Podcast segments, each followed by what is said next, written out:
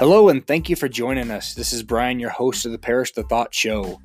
The opinions of said host and our guests have not been sanitized or scientifically tested, so please consume at your own risk.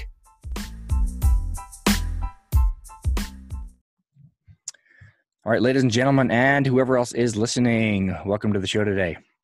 My guest is Dr. Benjamin Hardy, an organizational psychologist, successful entrepreneur, and listing these accomplishments are going to get me a little winded. So uh, hold on, people. you could probably cut it if you want. right there. No, I'm I'm I'm going down, and we're gonna, we're going to list all these things. It's pretty impressive. Um, he's a best-selling author of Willpower Doesn't Work. His blog is read by millions of people monthly and has been featured on Forbes, Fortune, CNBC, Cheddar, and Big Think, and many others. And adds priceless value to people's lives by helping them break free from the shackles of what is perceived as permanent a permanent personality. His website gets hundreds of thousands of views monthly. From 2015 to 2018, he was the number one writer in the world on Medium.com. His blogs have been viewed or been read by over 100 million people and are published everywhere. He is a regular contributor to Inc. and Psychology Today and one of the most popular writers on Medium. He speaks and trains at a wide range of events and is the and the best and most important part of his story is that in 2018, he and his wife Lauren adopted three kids from the foster system. And a month later, she found out she was pregnant with twins and gave birth to daughters. So basically, in your house, there's nothing going on, right? Nothing. All right. Well, thank you, sir. I appreciate you joining me today. Um, it's uh, we're here to you know talk about uh, your new book. Uh, Personality isn't permanent, but I wanted to kind of go a little further back first, and just kind of you know put on the throwback hat and how did how did how did you get to this point? Is this something you, have you always kind of thought like this? Or you surrounded by family or friends that that thought like this or did this just uh, kind of a need you saw in the world? You know there's a there's a great quote from the movie robots the animated movie. So you know find a need fill a need. Has that kind of been your your thing? Or you know kind of give us a little story about the evolution yeah, no, this has definitely not been like like in high school if I would have taken a personality test, which I think we all do, and they tell you like the types of careers that would be a good fit for you. I, I really I think that honestly, when I took a personality test in high school, it told me I should be a plumber. I I, I literally think that that's what this test said. Oh, yeah. Um, but uh, no, this is definitely not. You know, there's not writers in my family. This has not been something that I, I thought I would be, um, at least up until about 10 years ago. Yeah, so I kind of grew up in a pretty rough situation. Grew up in Utah, I guess where you're at, and you know was re- very religious. You know, part of the uh, Latter Day Saint Church, and that was kind of a big part of our lives. When my parents got divorced, though, when I was age 11, it was like everything changed. My father became an extreme drug addict. Like religion ceased to be a part of our lives and it was kind of weird like it was just kind of a it was an interesting time. Uh, basically through my whole junior high and high school years our life just had zero foundation and my dad just got deeper and deeper into his drugs and depression and you know there's just kind of nothing nothing to hold on to. But uh, yeah I basically after i got out of high school was playing video games all day at my cousin's house, not doing anything, just losing faith in the future, or really like hope and joy. I, I recently read the book Man Search for Meaning. I'm not sure if you've read that one. Yeah. Yeah, that book, I mean, I've read it many times, but it it's so relevant. I mean, basically the big idea of the I mean, there's many big ideas in the book, but the big idea for me in the book is, is that if you don't have a future that gives your life purpose, then you have no meaning in the present.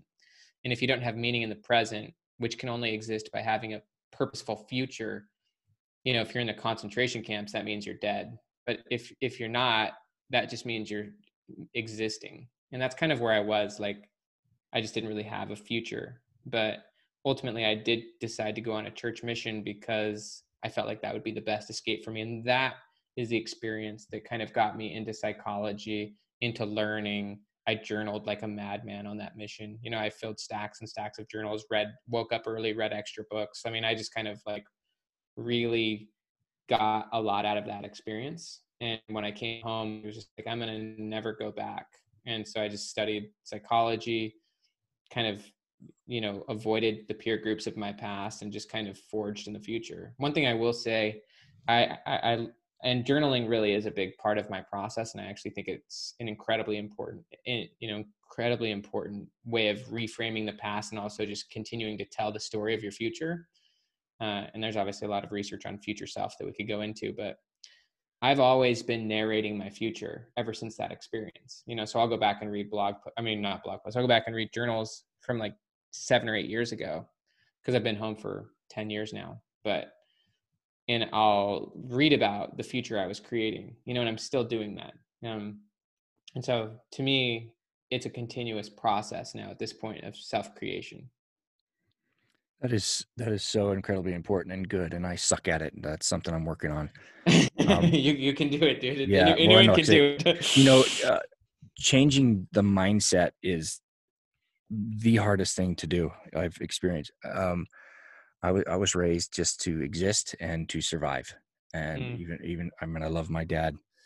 Uh, yes, but it's, yes. Struggle, it's a struggle to talk to him sometimes because he said, just, just survive, son. Just do what you got to do. And I'm like, dad, I am an expert in it. I am so tired of living that way. It sucks. And you die a little bit every day if you're in that position. And I don't have a mm-hmm. horrible life and I never have, but it's just been blah, meh, you know, mediocre, you know. And so, uh, where did you serve your mission?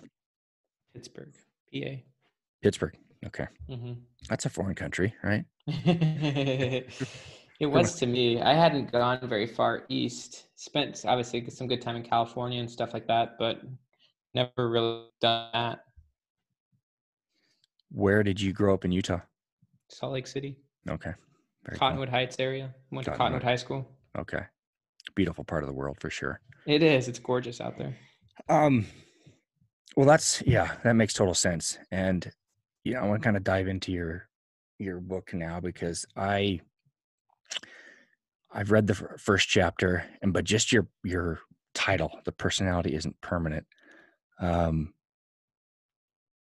that rang so true to me, and because I have taken these goofy personality tests my whole life, and I have always hated them, and I never could really articulate why uh, other than I just felt like this is just pigeonholing me into something that the society wants me to be, or my dad wants me to be, or my fam, whatever. And they just never made. In fact, I just took one recently with my current employer. We all did a month ago, and it says some stupid things that don't resonate at all with me. And that's you know, that's what I loved about you know just your project and how it's going to shake up this world and um, i wanted to just kind of poke around with these like these tests these personality tests that exist. Do you know the history? Like where when did they come about? What was the intent behind some of those things if you know that? Yeah i mean one thing it's important to realize there are actually fairly good personality tests out there those tests though don't pigeonhole people into a single category. Um, categorical tests like myers-briggs color code enneagram those types of tests which are generally the more ones um, they're just they're pseudoscience. It's it's a overly simplistic no no true psychologist or anyone who's been trained in psychology would ever um, consider consider that a useful way of looking at personality. Um, they are incredibly popular. They're not good science and uh, they really do have negative impacts on people's identity. Ident- and really quickly, I'll just say identity and personality are two different things. Identity is kind of your self concept, how you define and describe yourself, whereas personality is kind of how you consistently show up in the world. Um, and your your your self concept, your identity, is the thing that usually is driving your personality uh, and it should be the thing driving your personality. In other words your identity is the thing that you really have a lot of control over and personality becomes the byproduct. Um person you know so to kind of break that down like these tests these tests give you a sense of identity. They give you a way to describe yourself. You know you have a score. You know you're a white or you're yellow or you're a infj and that then becomes the way you describe yourself. A big problem with identity though is when it's taken too seriously. Like when you take your current identity and you you make it essentially solid rock. Like you're like, this is who I am. Like when you're overly definitive about your identity, a lot of problems come with that. First, you kind of seek to defend it because your identity is how you describe yourself and you, you're going to defend something that's a part of your identity. You're not going to be open to feedback. You're going to try to confirm your bias you know so because you're describing yourself a certain way you're going to do all that you can to prove that the label is correct. So you're going to probably set goals and and and do things to prove the label right rather than maybe prove the label wrong. Um, there's other research as well. This kind of be like maybe the last thing i point to but you know ellen langer at harvard she studied how she's been studying mindfulness for the last 40 years and mindfulness is essentially awareness of context and awareness of yourself and things like that. And one of the biggest things that leads to mindlessness, not being aware, is labels. Um, like if you've labeled yourself a certain way, you become unaware of all the times when your label is actually inaccurate. So, like if someone describes themselves as depressed, they actually think that they're always depressed. But if you actually looked at their behavior and if you looked at their life and emotions, many times throughout a given day, they'll actually be happy, but they won't notice that because they only see through the lens of their label. They're mindless to all the times the label's not true. So there's there's a lot of drawbacks, but kind of to put it all in a nutshell, these things create a fixed mindset. They lead you to being rigid and they stop you from learning and moving forward with your life. so what what is it about humans why do we feel like we have to label things or or label people so uh, my theory is that well, if I put you in this box or this category, then I can understand you.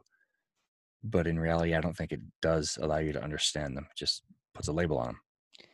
Yeah, I think it's just a simplistic way of cause and effect. You know, we we give meaning to things, and we, you know, I mean, there's certain things obviously it's good to label, but people are a lot more dynamic than like, you know, I mean, I could say that my phone and my computer are two different things, and I can put those into different categories people you can to some degree categorize, but people are more dynamic. People can change. Um, and when you label something, which maybe make makes it easier for yourself, maybe so you don't have to think about it too much. Like if you're labeling someone else, you don't have to go too deep there. If you're labeling yourself, then you can justify whatever's going on. It just it it it it's it's essentially lazy and it's sloppy. Um, but it, it, forces you to not have to deal with it. Um, it forces you not to have to change. And so I think people, as a rule, they don't really want to deal with change because it's easier hard. to just yeah, it is hard. And so I think the label allows things to stay the same and to have justification. And you know, as an example, like you know, we adopted three kids from the foster system, and they come with their own set of challenges.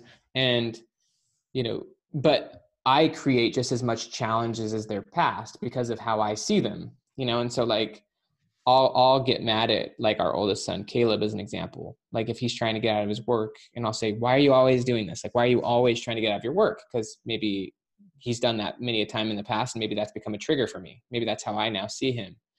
And luckily for me recently, I did that where I was like, Why are you always doing this? And my wife was awesome enough to correct me and say, First off, don't talk to him like that like don't use the word always because it's not true. Second off look at what he did this morning. He was actually being incredibly proactive and actually he's been way way way better than he's been. Like look at the last few months. He's been doing amazing he's grown a lot and, and then i can take a peek and say you know what? You're right. You've done a lot better lately caleb. Sorry for that.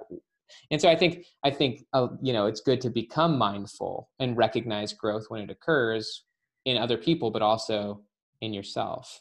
Um, so I think that the label ends up just being useless. And when you look at when you look at um, like research in psychology, there's a lot of really cool research that points to the idea that you really shouldn't. Here's an example. Like where where all of this goes now is is your past, your current self, your so your past, present, and future are three totally different things.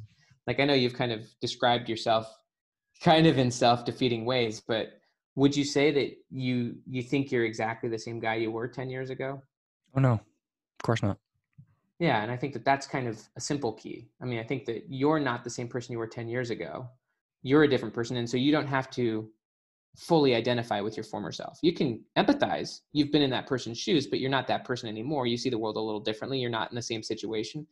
But that same principle has to go to the future that your future self is not the same person you are today. They're going to have a more mature perspective, they're going to have a different perspective. And so as a result, there's no need to be so definitive about your current self. Um, that would actually stop you from, first off, creating a desired future self, but it would also stop you from becoming someone truly different. I mean, you'll become different in the future, but you can come become very different if you stop defining your current self so strongly and instead start thinking about the person you want to become. That's that's kind of interesting. I have a neighbor that um, I, I'm, I, and I say this often. It's like I'm still trying to figure this person out, and and maybe, and I like you said, it, it's lazy. It's easy. Okay, well, you're X, so I don't have to put any more effort into that relationship because now I understand you, and and I'm thinking the more I know this person, the more I'm just baffled and just trying to figure out. And maybe I don't have to figure this person out, you know? And yeah, maybe you don't. I mean, maybe you could just get to know them rather than trying to define them, you know? And, and just, uh, yeah, appreciate to know them. yeah, just appreciate who they are and see the good in it. And, you know, that's, yeah, exactly. Well, and also at the same time, realize that even if you've seen a pattern for a long time, there's that pattern is just one thing you're seeing. And that this person has a totally interesting past that you aren't taking into account. And they have a future that you're also not taking into account. Um, like in the beginning of my book i talk about you know how a personality test almost basically ended my marriage before it started. Because I had a certain score on a personality test that defined me as a very passive, aloof individual and my my essentially girlfriend at the time who became my wife her parents were concerned about my personality score because my wife had come from an abusive marriage and she's a very kind of what what some people would consider like a, a determined person type a style. Um, that's at least how the test would score her. And so her parents thought because she'd been in a former abusive marriage that she wanted to date someone like me who was this passive aloof character because she was afraid of repeating the past. And so they were telling her, you shouldn't just marry some guy who's passive so that you don't put yourself in a situation where you can get hurt again. Um, but I thought that that was such a ridiculous perspective of me because they didn't know how much I'd already overcome, you know, my crazy background. They didn't know uh, how well I was doing in school and how uh, they didn't know the obstacles I'd overcome. They didn't know my future, which was, from my perspective, huge and exciting and I was completely confident in it. Those tests in my single score gave no perspective of that. It was just he's a white, you know, according to this personality test. Therefore, he's like all other whites. Therefore, he's a passive, aloof dreamer who has no focus. And it's like any real understanding of me as a person would not be that easily explained. It's it's almost offensive in it, it is. I mean i just had to laugh at it. I mean i was like if this is going to be the thing that's going to get between me and this person like that's ridiculous. But it is offen- it is actually very offensive to look at people that way. Um it's incredibly offensive from my perspective. Because it's like you're well you're from that side of the track so you'll always be that kind of you know kind of like uh you know my wife's from england and you, you know the, the the the royal the class you know you're born into x and so that's where you'll always be and it's just constantly parroted. And so that's where people think they should be and they're just stuck there. It's yeah it's awful. It's an awful it's almost a form of abuse. Well it's, it's it comes from the exact same thinking as um essentially racism comes from. I mean it's it's putting people in boxes and it's saying you guys are different and let's focus on the differences.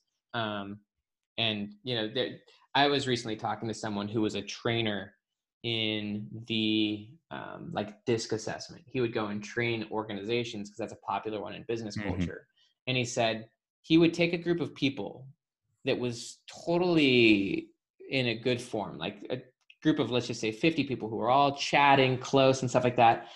This was before, and then once they did the profiles, all of the people would organize according to the classification and then they you know the d's which i don't really know too much about the test but i guess the d's are really like on that test, like really leadership oriented. So the people who got that score would really start holding themselves up differently than they were 10 minutes ago. And like the other people would kind of be less assertive. And it, all of a sudden the group dynamics just disappeared. And like, it was like class distinctions. Um, and uh, so it's kind of, I mean, obviously you try to live up to the label and it's, I just think it's it's an interesting way to look at people, and it's just not effective. I mean, there's think about it this way: if you're an organization, the DISC assessment or Myers Briggs is not going to actually predict high performance. Like whatever your score is, fifty thousand, you know, fifty different people could get the same score and be very different people. You know, you could get five D's and one, you know, I'm just saying D on the DISC, and one of them could be like really great at their job, and the other four could be terrible at it. Like just because they answered a personality test one way doesn't mean you're actually going to predict anything specific. Yeah, I've often thought, you know, uh, in fact, recently when we took the test at uh, at my company, if I was to take it again in you know a day or two, how different it would be. It would be different. That's one of the reasons why these are not valid and reliable scales, is because you can totally, you, you probably would answer differently if you took it again, even a few days later well part of me is like i feel like i'm being screwed with so i'd probably answer differently on purpose a hundred percent. There's reasons why you answered it the way you did the first time and there'd be different reasons why you'd answer it the way the second time. And i would always find myself picking apart every question I'm like well, well this doesn't make sense and this isn't telling anything. This isn't telling a story. This is just a piece.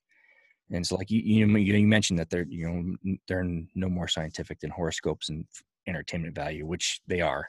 They're very entertaining. Yeah um, they are. but yeah, damaging. My gosh. Um, I've stopped being entertained by them though. I actually recently uh, I had someone uh, ask me to redo the color code because that was the test that I talk about in my book, and I hadn't actually done it since like eight, nine, like maybe ten years ago. And I, me and my wife redid it literally last week, and I was shocked at how terribly designed the test was. Like I, and I have, you know, I'm not trying to be rude, like, but like the test was asking me to answer as if I was a child, like answer how I would handle each situation as a child. And that, you know, I actually asked a few of my psychologist, my few of my psychologist friends how they felt about it, and they all had big concerns about the structure of that test. But I didn't really know how to answer it, like this time, because I'm like, I have no clue how I would handle these situations as a child. And is it me as a five year old? Is it me as a 10 year old? Is it me as a 12 year old? Like I was a different person in all of those scenarios. And so like I had no clue to answer the test, but I just did it as truthfully as I could. And I came out a yellow on the test. My wife was like, You are not a yellow. but like, it was just kind of funny because I was like, Well, I think versions of me in the past were heavily this way. Um, and even sides of me are still now. So, like, you know, it just, they just don't really work when you begin to think about people as more multi layered and more contextual. So basically, leave them leave them for uh, party party uh, entertainment value you know at dinner yeah. parties. Yeah use yeah and that could be fun. If you're trying to play a character like at a dinner party. Yeah, yeah exactly. Um what um i feel like there's so many things i want to ask you about this and i'm all over the place so maybe some of the the highlights of of and the importance of this project that you're working on. What's I mean, we can go wherever you want, man. I'm happy to go wherever. Man. I am yeah. happy to share. I mean, I'm also happy to share, in my opinion, the pieces of the book that, from my perspective, are most important for people to hear. But I'm happy to go anywhere you want to go, man. Yeah, let's. Well, I, let me let me ask this question. you know about the trauma. You know, trauma. You know, how does trauma negatively impact you know personality and limiting your future? I mean, we, let's talk about that and then see where we go. Sure. Trauma is huge. Um, it's important to realize that trauma is not just being you know abused you know going to war like trauma can be as simple as someone telling you you're bad at math and you believe it. Like essentially trauma is anything that has a negative impact on how you see yourself and the world you know. If there's so essentially something bad something happened and you you gave meaning to it. You had an, um, an a negative um, a negative initial response you know? It didn't feel good. And then you gave meaning to it and you didn't reframe that meaning. You chose that meaning and that meaning had impact on how you see yourself in the world. Um, and so like there's a really good book and it's actually the book that led me to writing personality isn't permanent. I read the book the body keeps the score by Besser, bessel van der kolk. And that book is kind of the definitive book on trauma at this point. But what Bessel talks about in his book, which it's really thick and academic, but if anyone really wants to go deeper into the subject, I highly recommend that book. Um, he talks about how trauma freezes your personality. Essentially, you get stuck in the past, emotionally speaking, and you're defined by the past, and everything you do is tainted by the past. And essentially, you stop emotionally developing as a person from that point forward, unless you choose to reframe it, which is an emotional process in and of itself. Um, but trauma shatters your flexibility as a person, your ability to handle your emotions healthily. It shrinks your comfort zone. It shatters your hope in the future. It shatters your, fle- you know, your imagination. And imagination, flexibility, hope, those are all like crucial elements of learning. Um, and so they, it stops you from learning and progressing. And essentially you're defined by, by the past. In the story of a, a distant relative of mine who is a brilliant woman. Um, and you know, this is someone who's gone to Ivy League schools, genius writer, and for years, decades actually, because now she's in her like late 80s, but for decades, she's always wanted to write and illustrate children's books. And about 40 or 50 years ago, when she was, I think, in her 30s or 40s, she took a private art lesson. And in that private art lesson, and there was like maybe five or six other people in the room, but the teacher corrected her publicly in this one incident like they were doing they were doing you know some some exercise on easel pads and the teacher didn't like what he saw or something like that on this person i'm describing's pad and so he took her you know pencil or marker or whatever and was kind of writing over correcting it well during maybe the 30 to 60 seconds that this correction was happening this distant relative of mine was feeling incredibly embarrassed because everyone else was watching and she didn't feel like he had corrected anyone else in this form or fashion. And so during the emotional situation that this was for her, she formed a narrative in her mind. And that narrative was, I must not be very good at this. And so as a result, she didn't go back. And so in psychology, we call that a cognitive commitment. Essentially, a cognitive commitment is a belief statement that you create in the moment based on what you're feeling. And so as a result, she never went back and she was defined by that experience and continues to be defined by that experience. And 40 years later, she wishes she could still do children's books, but she genuinely believes she's not good at drawing. Um, and she points to that experience. She can remember it. I mean, you know, it's a pivotal experience if you can remember it. The key to this whole idea though of trauma is, is that that was not a meaning she had to assign to that experience. That was the meaning she did assign to that experience. And in order to reframe trauma you have to reassign meaning. You have to reshape what that experience meant. Um, you don't you know rather than being defined by how you initially felt you can choose how you want to feel about it and so there's a lot more to go into it but that's kind of a good base to start you off with. What what about traumas that may occur you know when someone's too young to recall or you know for example I, I, lost my birth mother very very young. I have no memory of her. Sure. um, my wife's been working in a residential treatment center for boys for 10 years and she is convinced that a lot of my challenges are because of losing my mother at such a young age yet i have no recollection of her so is, it do all these things that you just said apply to something like that? I think so. I think we're all impacted by things that we're not aware of. And I think being open to the possibility is the first step. Um, being, you know, if you've got challenges, as an example, where there's areas of your life where you're not showing up how you would like to, or if where you just keep seeing patterns, or if you keep seeing, you know, yourself get in your own way, rather than being closed to that possibility, why not be open to it? I mean, at the end of the day, you may not find every, you know, every ghost in the closet. And I don't actually think that's the goal. Uh, I think the goal is to recognize that right now there are there are ways that you're showing up, and it's possible that it could be because your mom left you, and if you want to go down that alley, you can. Um, but in any case, there are things that are occurring in your life um, that aren't exactly how you want them to be. Therefore, it's worth addressing them and moving forward. Uh, I think for you, I would be more interested in defining your future self, defining the person you want to become, and thinking about your past in terms of what are the explanations you've had about your past that you are using to explain your current self. And those are the ones that you need to reframe. You know, basically, you need to remove all excuses for your behavior. And the only way you can do that is is reshaping the meaning of the of the of the excuses that you've given your former self or your current self. Like, and I'm not dis, I'm not saying that negative events didn't happen. I'm not saying that your mom passed didn't did you say she passed away yes yeah so i'm not saying that that event didn't occur i'm saying if that is a reason that you've had challenges either in your past or present you can stop giving that the reason. You can stop giving that the control.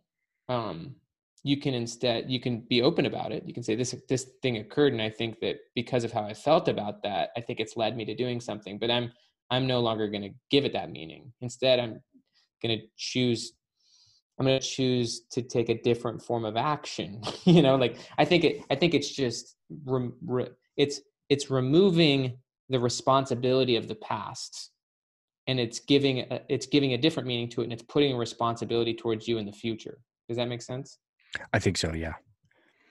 So, okay. it, is is if one wants to succeed on a massive level, do do they have to go and figure out all the, you know? I don't think you ever will. Out of things, or I think can they yeah. just say? Can I just say, piss on it? I don't care. it's a none of that. It's in the past. None of that matters. I don't need to figure it out. And maybe you just said that in a way I didn't understand, but I'm going to move forward and I don't care anymore. I'm not going to dig it up. I'm not going to, you know, I'm going to throw away all my old memories and just move on and be whatever I want to be. I don't think you have to throw it away. I think that I think it's good to be open to it, but it's also important to realize that the past is a fiction. The past is a story that you're telling. It's a subjective perspective. It's a meaning. Um, you have no clue actually. It's a story. It's a story one way or another. If you're, you know, and I'm not saying that your wife's descriptions are incorrect because I think that there's a lot to that. You know, I think that there's meanings that you've given, you know, or or feelings you've had based on maybe the loss of a parent, which would be a huge thing to deal with. Maybe even if you didn't really think about how you were dealing with it. So I'm not saying that. In other words, what you said is, I think, 80% right. I think at the end of the day, the thing that matters most is creating a, a purpose for yourself in the future and moving forward and not being defined by the past, not being, you know, basically in psychology. And I don't think that this is the way that you want to go. But from a research perspective, it's the way that people often go. One of the number one kind of theories in psychology is that the best way to predict a person's future behavior is by looking at their past behavior.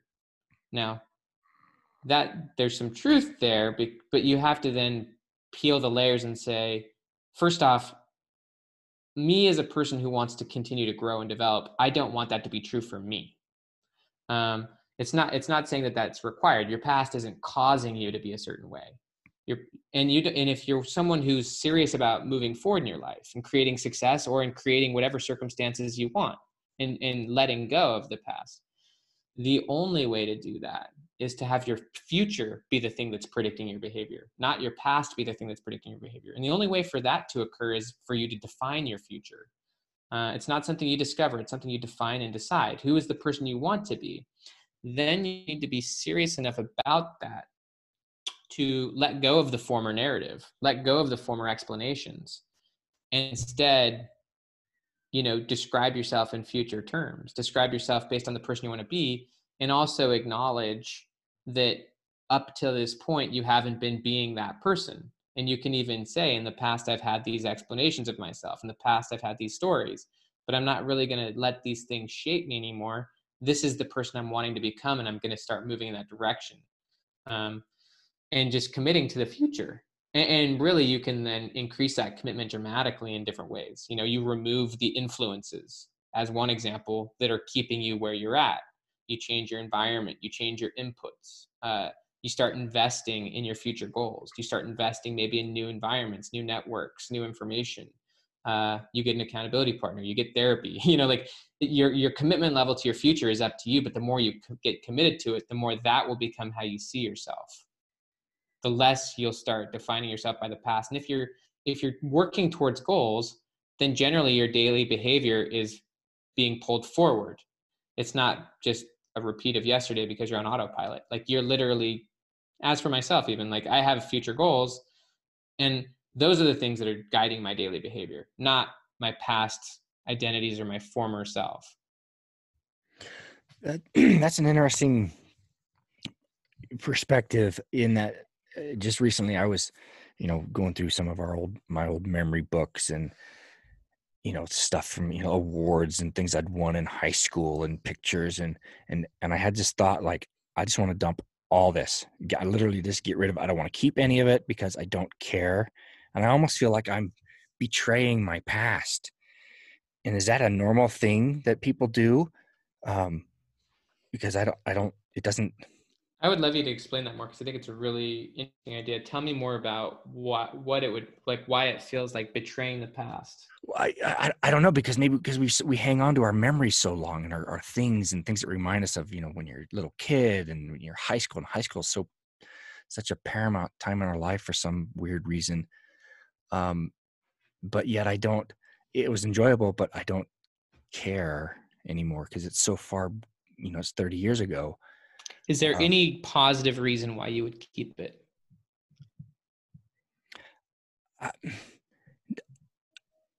it's entertaining. I get. I don't know. It's entertaining.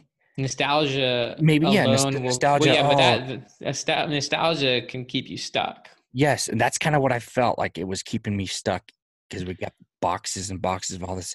My I would talk to your wife about it because, like, I mean, if if people like if your kids for some reason or another want that nostalgia or that family history, maybe that could just be like some history. But I think a lot of it you could probably get rid of. Maybe like the jersey you could keep. You know, there's certain elements or certain artifacts that may be worth keeping, but there may be huge aspects of it that you want to dump because you no longer want that to be you know an aspect of your identity you know you don't want that to be something you continue to carry forward as a continual reminder of who you were.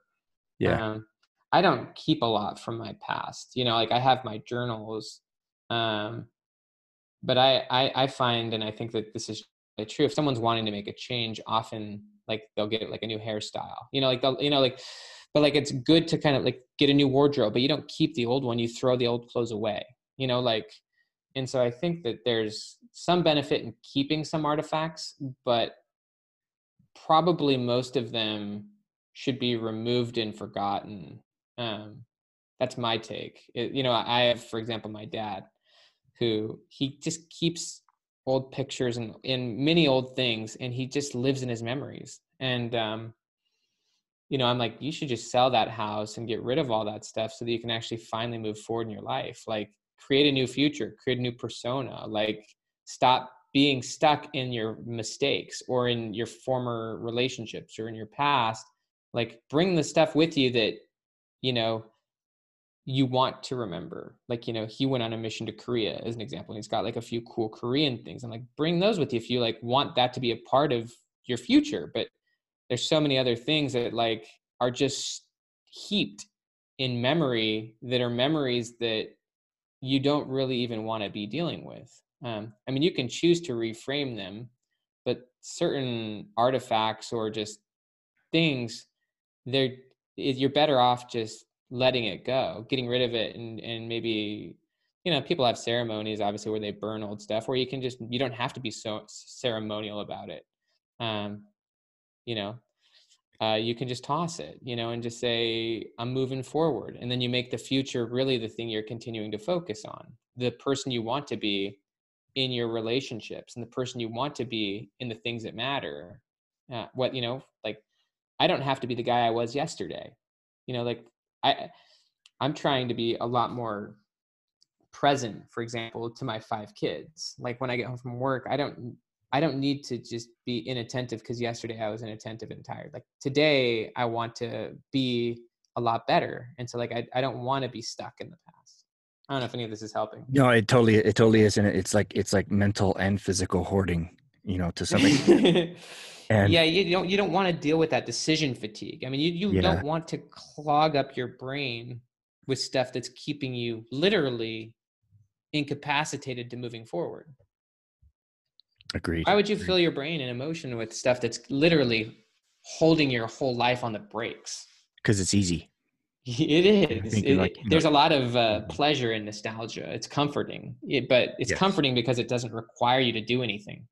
Yeah, it's yeah, it's a mental pacifier. Is what it is. Um, uh, thank you. That's that's been awesome. And I didn't. I'd be interested to... to see what you get rid of. I would be interested to see what you let go of. I talked to your wife about it, but I think you could have a great experience letting go of a lot of this stuff and even the stories that you've told about yourself you know and i think that we all have to do that i mean i have to do that today uh, there's no time in anyone's life where that occurrence stops happening right very true well i appreciate the uh the personal counseling session that i just got i don't think that was my intention but uh but so so let's let's do you know we mentioned a, part of the you know your your book as as we you know kind of come to a close here. That's what is the you know kind of the biggest thing that you want people to take away from this new project of yours? Because i can't wait to read it. Awesome dude. Well you should have it in your inbox so i'm stoked for you to, to read it. You're gonna love it.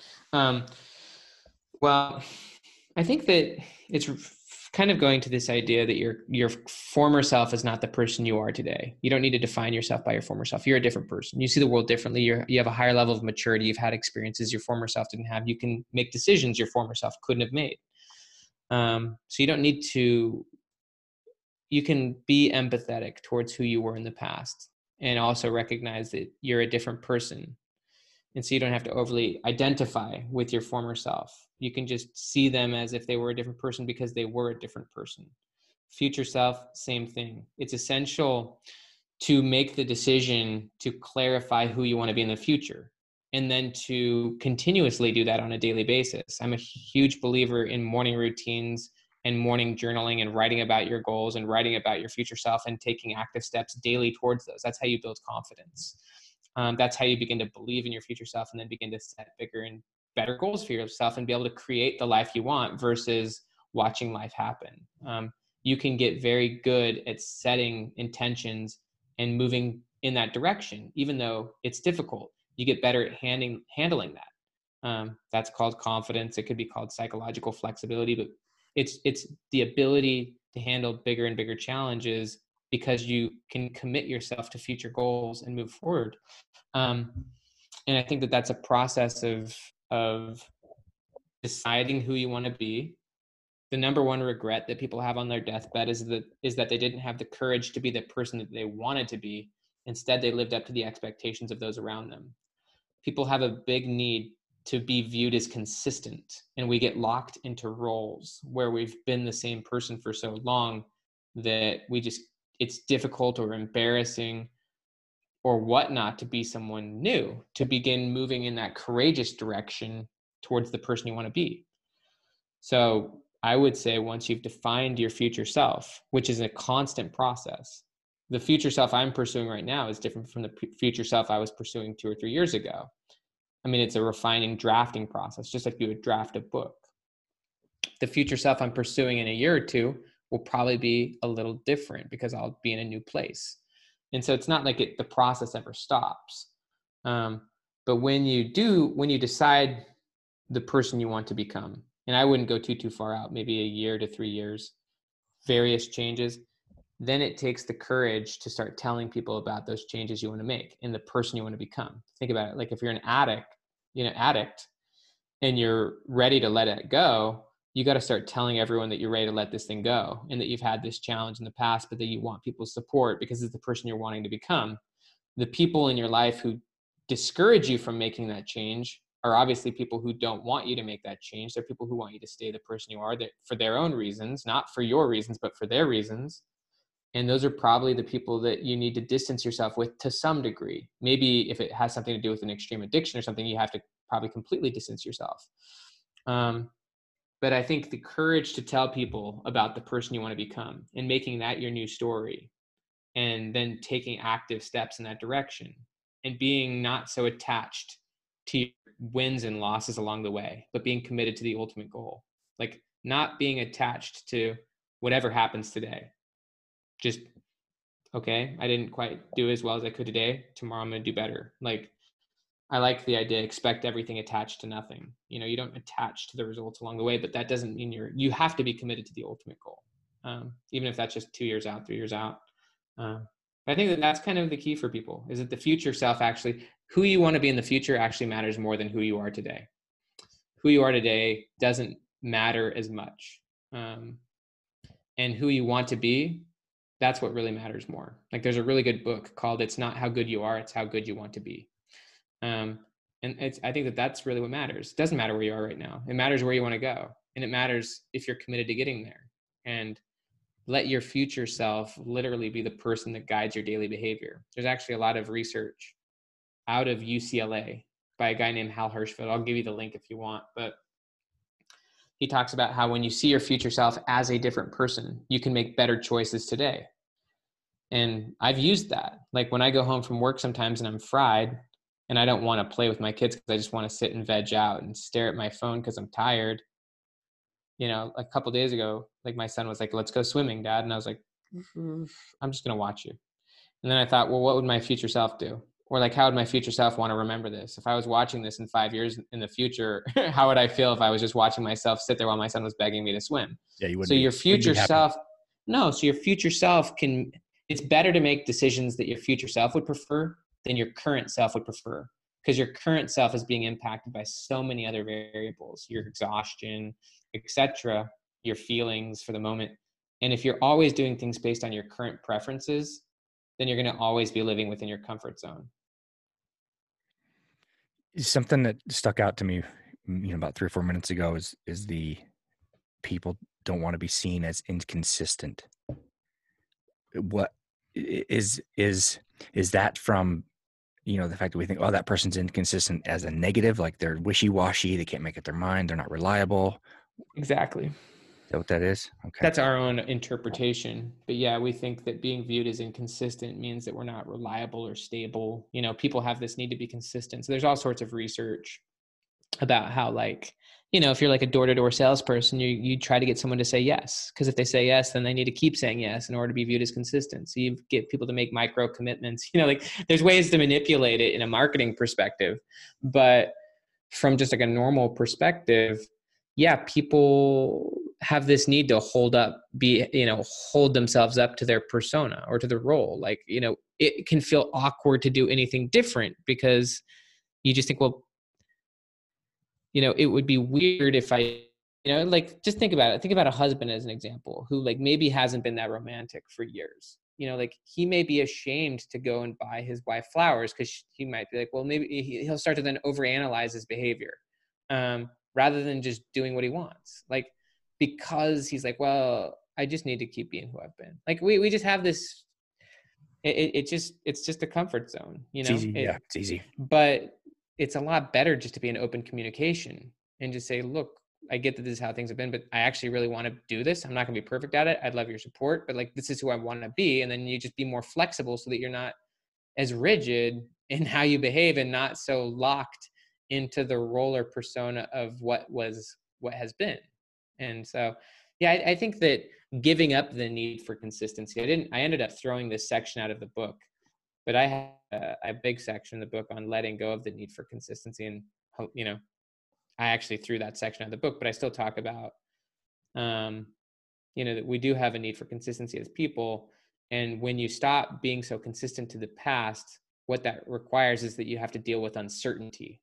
Um, when you make choices, all choices involve uncertainty you can't predict everything that's going to happen and life gets a lot better when you stop living such a predictable way and when you start kind of living more by faith and by choice and then figuring out how to make it work. And so if you can start to be better at dealing with uncertainty then you have a lot more options. You can make more choices because you can you can then deal with the uncertainty and that's how you actually become confident and flexible as a person. Um, that's how you grow. You know it's you stepping out of how you've been and trying to be someone you want to be and getting better at handling the unknowns and, and then learning how to deal with them if you can't deal with unknowns then is all you can do is what you know and that can become a really small way of being Amen, brother. I got no arguments here. Um, any uh, any final thoughts or, or or maybe a question I, I should have asked but didn't that you want people to know? And then uh, no, not really. I think just uh, anyone who wants to go deeper into the book, the book has about 150 journal prompts as far as how to reframe former experiences. Memory is very fluid. Your past is a fiction in many ways, or at least how you view it is just it's a it's a it's a perspective. And there are ways to reframe negative experiences. There's ways, you know, and then there's plenty of prompts about defining your future self and just you know activities for moving you in that direction it's a it's it's not a workbook by any by any manner, but you can definitely use it that way if you want to. Um, but yeah, you can learn more about it at benjaminhardy.com. Obviously, all my blog posts are there, and there's free resources, three free online courses going deeper into the book, going into journaling exercises, and also if anyone's didn't content creation, I give away uh, a full out journaling or sorry, a blogging course. It was actually a full day event that I did. Um, give away a lot of stuff for people who buy the book. And you can kind of learn about all that stuff at benjaminhardy.com. Man, thank you so much. This has been beyond awesome, and I feel like I could just we could just chat for hours, and um, but that would be I, I, I would get a little lazy and, comfort, and comfortable, so I just need to step out and start doing some of these things we're talking about. You're awesome, dude. I'm interested to see what you end up doing as far as letting go of elements of the past and also becoming very decisive and committed to a future and open about that future um, to the people who matter most to you. It'd be really yep. interesting to have a follow up. Yeah, I'll I'll do I'll I'll let you know. I have some ideas on what I'm wanting to get get rid of, so I'll, I'll let you know what those are. That'd be rad, dude. Well, Brian, it's been a pleasure, man. Thanks yeah. for letting me be on your show. Yeah, anytime. Thanks so much, sir. See you, sir. Okay, bye bye. See ya.